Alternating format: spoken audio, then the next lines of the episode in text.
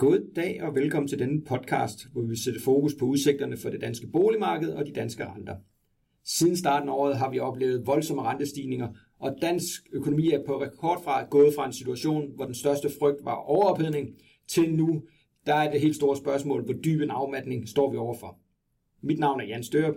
Jeg arbejder med dansk økonomi og renter i Nordea Markets, og med mig i dag har jeg Lise Nytoft Bergman, der er boligøkonom i Nordea Kredit. Velkommen til, Lise. Tak skal du have, Jan. Lise, jeg tænker, vi starter sådan lige med et hurtigt overblik over det danske boligmarked. Hvordan, hvordan ser situationen ud? Jamen, det er et boligmarked, der er helt anderledes end ved året engang. Øhm, de seneste år under corona, der har vi jo haft et boligmarked, hvor interessen for at købe ejerbolig, den har været helt enorm. Øh, det har presset udbuddet ned, øh, og det har presset priserne op. Og hen over sommeren, der har vi så oplevet en opbremsning, og endda en ganske hård opbremsning på dele af boligmarkedet, hvor det er, at vi kan se, at handelsaktiviteten falder, og også priserne begynder at give efter. Så man er sådan kort sagt gået fra at have øhm, sælgersmarked til det nu er købersmarked. Ja, og det er vel gået meget stærkt. Altså jeg kan da huske, at vi har snakket sammen tidligere om, hvor, hvor vi sad og var sådan lidt bekymrede for, at priserne var steget for meget, at det, det, det er ligesom den her overophedningssituation, og nu er, det, nu er det sådan en helt anden verden, hvor vi snakker om, jamen, hvor, hvor store prisfald skal vi, øh, skal vi have? Ja, det er diskussionen i øjeblikket, fordi det vi kan se, det er, at priserne de toppede sådan hen over det sene forår og det tidlige sommer i maj-juni måned, og så er de ellers faldet øh, de seneste måneder her, og forventningen er der, at når vi kigger frem, jamen så skal de her priser yderligere ned. Og, og, og det der jo rigtig meget sker, altså øh, i hvert fald sådan set fra min stol, jamen det er jo, at det er effekten af de højere renter, vi ser. Og det er jo virkelig nogle voldsomme renteudsving, vi har, vi har oplevet siden året start. Øhm, lige nu, jamen vi har lige åbnet 6% og en øh, fastforrentet 30-årig obligation. Øh, da vi gik ind i året, der, der lå vi vel ned omkring sådan en, en halvanden procent. Øhm, vi har set centralbankerne reagere meget, meget aggressivt øh, efter jo en lang periode og, og ligesom har, har haft negative renter, og vi synes måske, det var et problem at have negative renter i centralbankerne, så er det jo nogle helt andre temaer, der kører lige nu. Det er næsten, hvor store renteforhold kan man lave på én gang. Vi så så sent som i sidste uge den svenske centralbank sætte renten op med 1 procentpoint. Altså det er mange årtier siden, at de har, de har, de har ageret så kraftigt. Så rigtig meget af det her, det er vel en rentehistorie. Jamen det er det. Og så skal vi også ikke huske på, at det er jo ikke kun rentehistorien, der kommer. Altså mange danskers private økonomi er også presset på andre områder, som følger af den høje inflation. Altså vi ser det alle sammen, når vi handler ind, men vi ser det også, når der er en elregning og en varmeregning øh, eller transportregning, der skal betales, hvor det er økonomien, den også bliver presset. Og når det så kommer oveni, at vi har haft de her par år, hvor boligpriserne er altså steget kraftigt øh, under øh, de store nedlukninger i forbindelse med corona, jamen, så har man altså den perfekte storm til førstegangskøbere, hvor det er blevet rigtig svært at komme ind på markedet. Øh, og det skal vi altså også huske på, det her med, at man kommer fra et boligmarked i, i, i femte gear, og et, et boligmarked, hvor priserne er steget meget, når det er, at man begynder at tale om, hvor alvorligt det her er med, at boligpriserne måske skal til at falde lidt. Ja, og det er jo præcis den samme situation, vi har i, sådan i dansk økonomi generelt. Altså lige nu er alle overskrifter i forhold til, til økonomisk øh, recession, nedtur. Men igen, vi skal jo også huske på udgangspunktet, som, som du siger for boligmarkedet, det skal vi huske på arbejdsmarkedet. Vi har aldrig haft så mange folk eller danskere i beskæftigelse, som vi har lige nu, så vi kommer jo også fra et ekstremt stærkt udgangspunkt. Ja, altså hvis vi tager udgangspunkt i sådan et gennemsnitligt hus på 140 kvadratmeter på landsplan, så koster sådan et hus altså godt 2 millioner og 50.000 kroner, da corona brød ud for de her godt to og et halvt år siden. Og i dag der er prisen på det her hus altså op på næsten 2,5 millioner kroner, eller sådan sagt med andre ord, så er priserne altså steget med næsten en halv million kroner sådan for et gennemsnitligt hus, eller med, med, med godt 20 procent. Så det er altså nogle voldsomme prisstigninger, vi har været igennem, og hvis det er, man så går lidt ned i de enkelte landsdele, jamen så er det særligt i omkring øh, hovedstadsområdet, eller på Sjælland i det hele taget, hvor der er prisstigningerne, de har været allermest hektisk.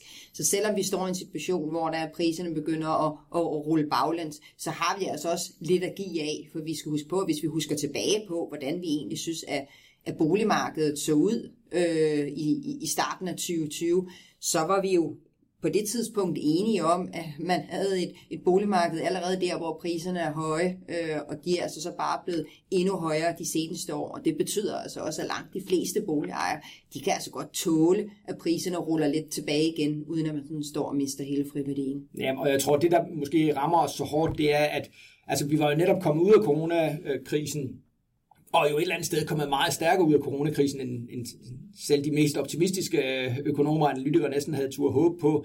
Øh, og et eller andet sted, så, så havde vi jo forestilling om, at, at jeg ved ikke om øh, træerne vil vokse ind i himlen, men at, at nu var vi på den anden side af coronakrisen, nu kunne vi øh, sådan for alvor få den her økonomiske fremgang. Og, og så er det, at vi på rekordtid ligesom rammer hovedet mod muren og får det her, øh, det her voldsomme tilbageslag, både i forhold til, til de stigende renter, faldende på aktiemarkedet, øh, og så faldende på boligpriser. Så det er ligesom også den, den hastighed, som ændringen er kommet med, som, som jeg synes er bemærkelsesværdig. Ja, det gør så ondt på førstegangskøberne. Altså tager man igen udgangspunkt i det her standardhus på 140 kvadratmeter, jamen så kunne man finansiere sådan et som førstegangskøber, altså med 80% realkreditlån, 15% banklån og en udbetaling på de sidste 5%. Det kostede altså knap 7.000 at finansiere sådan et på for, for landet som helhed øh, for, for bare to og et halvt år siden. Og i dag, som følger de her stigende boligpriser, også de stigende renter, så koster det altså over 10.500. Eller sagt med andre ord, altså det er blevet mere end 50 procent dyrere øh, i, den, i den månedlige ydelse at være førstegangskøber, bare i løbet af de seneste to og et halvt år. Så, så førstegangskøberne har det altså rigtig, rigtig svært, og derfor er der heller ikke noget at sige til, øh, at deres trængsler, det også begynder at slå igennem på, øh, hvordan boligpriserne og handelsaktiviteten den Ja, og plus, at de skal vel også lægge flere penge til, altså hvis de er så, som jeg for eksempel er så, er så uheldig at have gasfyr stående ude i brygget, så hvis, Øh, altså, der skal lægges flere penge til elregningen, øh, flere penge ned i supermarkedet. Altså, så der er jo, der er jo lige pludselig rift om, om den her opsparing, øh, som, som jo måske så ganske solid ud inden, men som der lige pludselig er kommet meget, øh, meget træk på. Og det kan man også tydeligt se, fordi det er jo sådan, at hvis man sætter sit hus til salg, og man sådan kigger lidt tilbage i tiden, og så kan man se et par naboer i det samme kvarter, der har fået en rigtig flot pris på deres hus i løbet af foråret, så vil man måske godt lige have prøvet det af med en høj pris, for ligesom at se, om der skulle være en køber i markedet. Og så er det altså så først, når det er, man sådan virkelig har fået vidshed for, at, at markedet ikke er, er nær så gunstigt, som det har været tidligere, at man så som sælger måske er villig til at, at, at sætte prisen lidt ned. Og det er også derfor, at er noget af det, hvor vi virkelig kan se, at boligmarkedet bremser op, det er på handelsaktiviteten. Der bliver simpelthen ikke handlet nær så meget som tidligere. Øhm, nu har vi jo været igennem de her fuldstændig vilde år, kan man sige, hvor at, at danskerne de har påskyndet deres bolig rigtig meget, når det er, vi har været sendt hjem og været på hjemmearbejde. Øh, og derfor kan man godt se, at antallet af solgte villaer og rækkehus selvfølgelig er noget lavere, end det lige har været de seneste år, men det er altså også lavere end i årene inden corona. Øh, og når vi kigger på, hvor mange sådan villa rækkehus, der bliver solgt i øjeblikket, så er vi altså tilbage på nogenlunde det samme niveau som i 2015 og 2016, når det er, at det er, er på husmarkedet. Og når det er, at vi har at gøre med ejerlejlighederne, så er vi altså væsentligt lavere end, end, end i årene inden corona, og også lavere end i 2015 og 16. Så der er altså virkelig sket en opbremsning i, øh, hvor mange der øh, kan eller vil gå ud og handle ejerbolig. Så Lise, hvis vi skal prøve at blive konkret, og jeg ved, det er, det er rigtig, rigtig svært, øhm, men hvis du skulle prøve at sætte nogle procentsatser på, og måske også prøve at give et bud på, hvor længe de her prisfald kommer til, og, altså vi er vel enige om foretegnet, det er entydigt, at priserne skal falde, øhm, men hvis du skal prøve at give sådan en, bare sådan i, i, i hele træskolængde, hvor meget du tror, priserne skal falde, og også hvornår vi ligesom kommer til at se bunden så det er jo rigtig svært, fordi det afhænger rigtig meget af renten. Men hvis sådan hele træskolængder skal sige noget, så er har vi en forventning om, at, at huspriserne de skal ned med 5-10 procent på, for, for landet som helhed, og når vi kigger på ejerlejlighedsmarkedet, så er det 10-15 procent i den størrelsesorden. Men, men, men i bund og grund, Jan, så kan jeg jo sende bolden tilbage til dig, fordi jeg kunne jo godt tænke mig at høre, hvad er det, der skal ske med renterne? Fordi hvis du kan give mig en lidt præcis renteprognose, så har jeg faktisk også rimelig gode muligheder for at kunne give dig et præcis svar på, hvad der, er, der kommer til at ske med de her boligpriser. Så, ja, det kan man, så, så hvor er renterne på vej hen? Det var noget af et selvmål. Øhm, nej, altså hvis vi kigger på renteudviklingen, så, så er det jo gået meget, meget stærkt, og man kan sige, det er ligesom kommet i to bølger. Vi så det, det startede faktisk i slutningen af sidste år, hvor renterne begyndte at bevæge sig opad.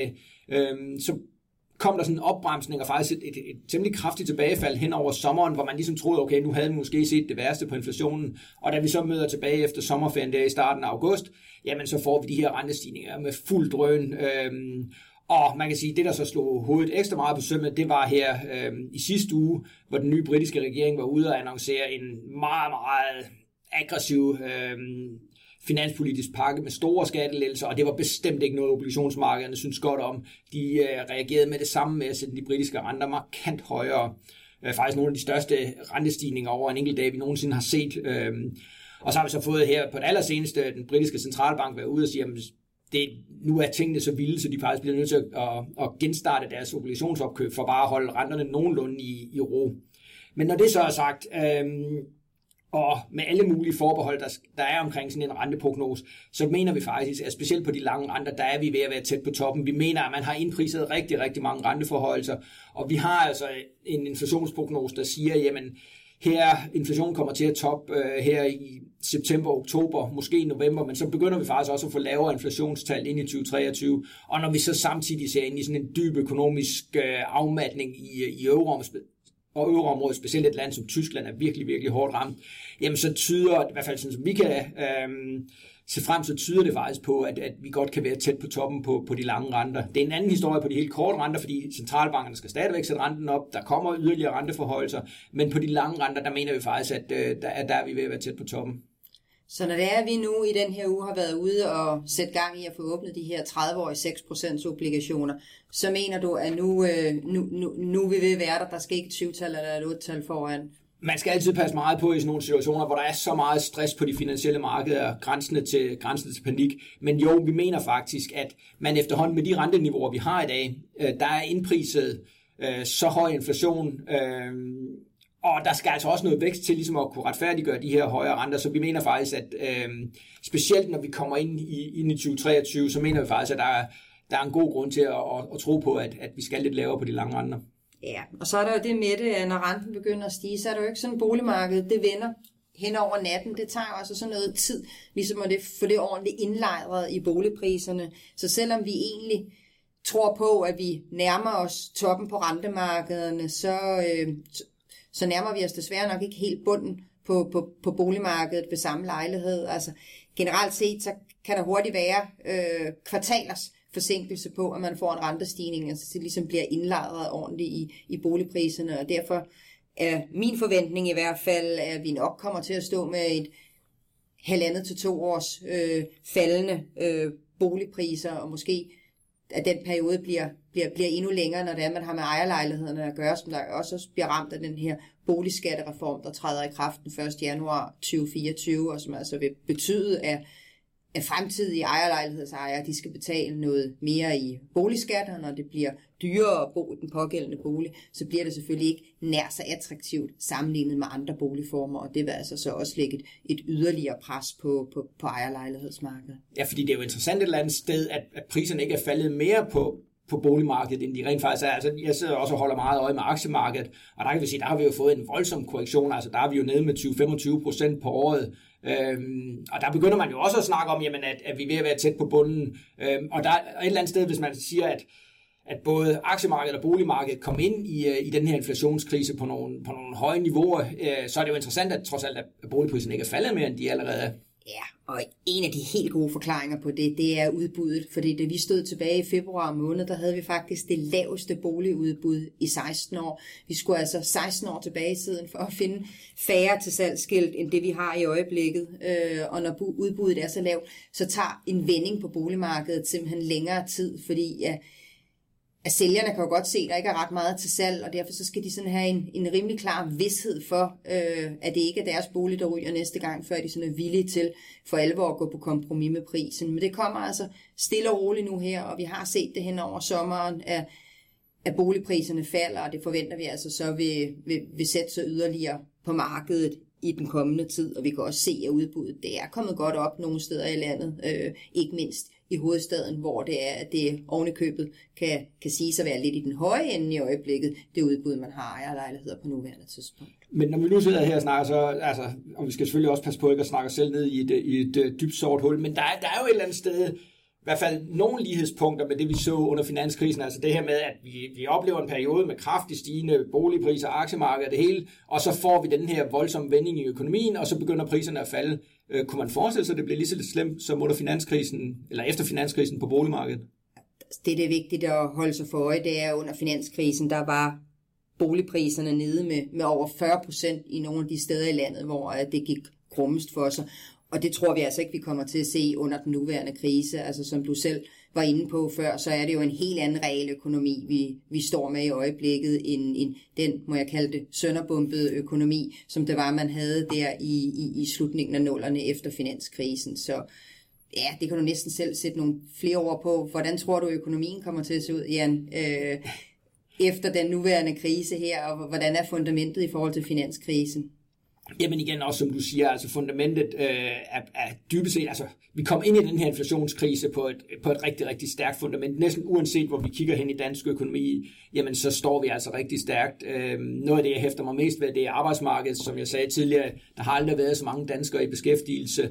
Øh, et andet sted, hvor vi står rigtig, rigtig stærkt, det er i forhold til de offentlige finanser. Vi har, haft et, eller vi har et solidt overskud på de offentlige finanser, og det vil sige, hvis nu krisen kommer til at at trække længere ud end det, som, som vi ligesom regner med i vores hovedscenarie, øh, jamen, så vil der også være mulighed for, at man kan, man kan stimulere økonomien ved hjælp af finanspolitikken. Det kræver selvfølgelig, at inflationen kommer ned. Vi skal for alt i verden ikke ind i sådan en situation, som man har i Storbritannien. Det her med at allerede nu begynder at, at lempe finanspolitikken markant, fordi så, så giver det altså bagslag i forhold til højere renter. Men når vi kommer ind i 2023, 2024, jamen, så er der masser af muligheder for at støtte op omkring dansk økonomi. Og så har vi jo også de her renteforventninger, der siger, at hvis vi har ret i, at, at vi er tæt på toppen, i hvert fald i de lange renter, jamen så vil vi jo også få noget, noget aktivitet, øh, når, når renten begynder at falde, så vil det ligesom øh, let, let presset på, på økonomien. Øh, men igen, og det er jo måske den allerstørste ubekendte faktor i det her, det er, hvad sker der i forhold til Ukraine, krigen i Ukraine. Det, der er meget, meget, altså, det kan betyde rigtig meget for økonomien. Ja, det kan det, og inden man så bliver alt for sort seagtigt, øh, så er det altså også vigtigt at huske på, altså igen, vi havde de her prisstigninger de seneste par år, hvor det er, at, at boligpriserne de er steget med cirka 20 procent, øh, både på, på hus- og ejerlejlighedsmarkedet. Øh, så selvom at vi kommer igennem nogle lidt hårdere år, hvor det er, at, at priserne ruller tilbage igen, så har langt de fleste boliger altså stadigvæk et, et, et rigtig solidt fundament med, med, med gode friværdier og store opsparinger, som der, der, der nok skal bringe os igennem det. Og så er det altså også vigtigt at, at huske på, at det her med, at når man er boligejer, så er det altså lidt et vilkår, at man en gang imellem kommer igennem nogle, nogle perioder, hvor der er, at boligpriserne falder. Øh, og det gør næsten alle boligejere, uanset hvor i landet. Man, så, så det er sådan lidt et vilkår, man, man, man skal igennem, at der er perioder, hvor med kraftige stigninger i boligpriserne, men også perioder, hvor det er, at, at priserne falder. Og hvis man er boligejer i mange år, som der jo er, er mange af os, der er, og har vores bolig i 10, 20, 30 eller måske lige frem 40 år, jamen så vil man almindeligvis kunne sælge sin bolig øh, på det tidspunkt, hvor den skal til salg igen til en, til en noget højere pris, end det man gav for den, også selvom det er, der har været lidt, øh, lidt, lidt, lidt storm på boligmarkedet undervejs. Tak for det, Lise. Jeg synes, vi skal stoppe, øh, når vi trods alt har bevæget os lidt op i det positive territorie. Så med øh, de ord vil jeg sige tak til dig, Lise, og tak til alle jer, der lyttede med på denne podcast. Tak for nu.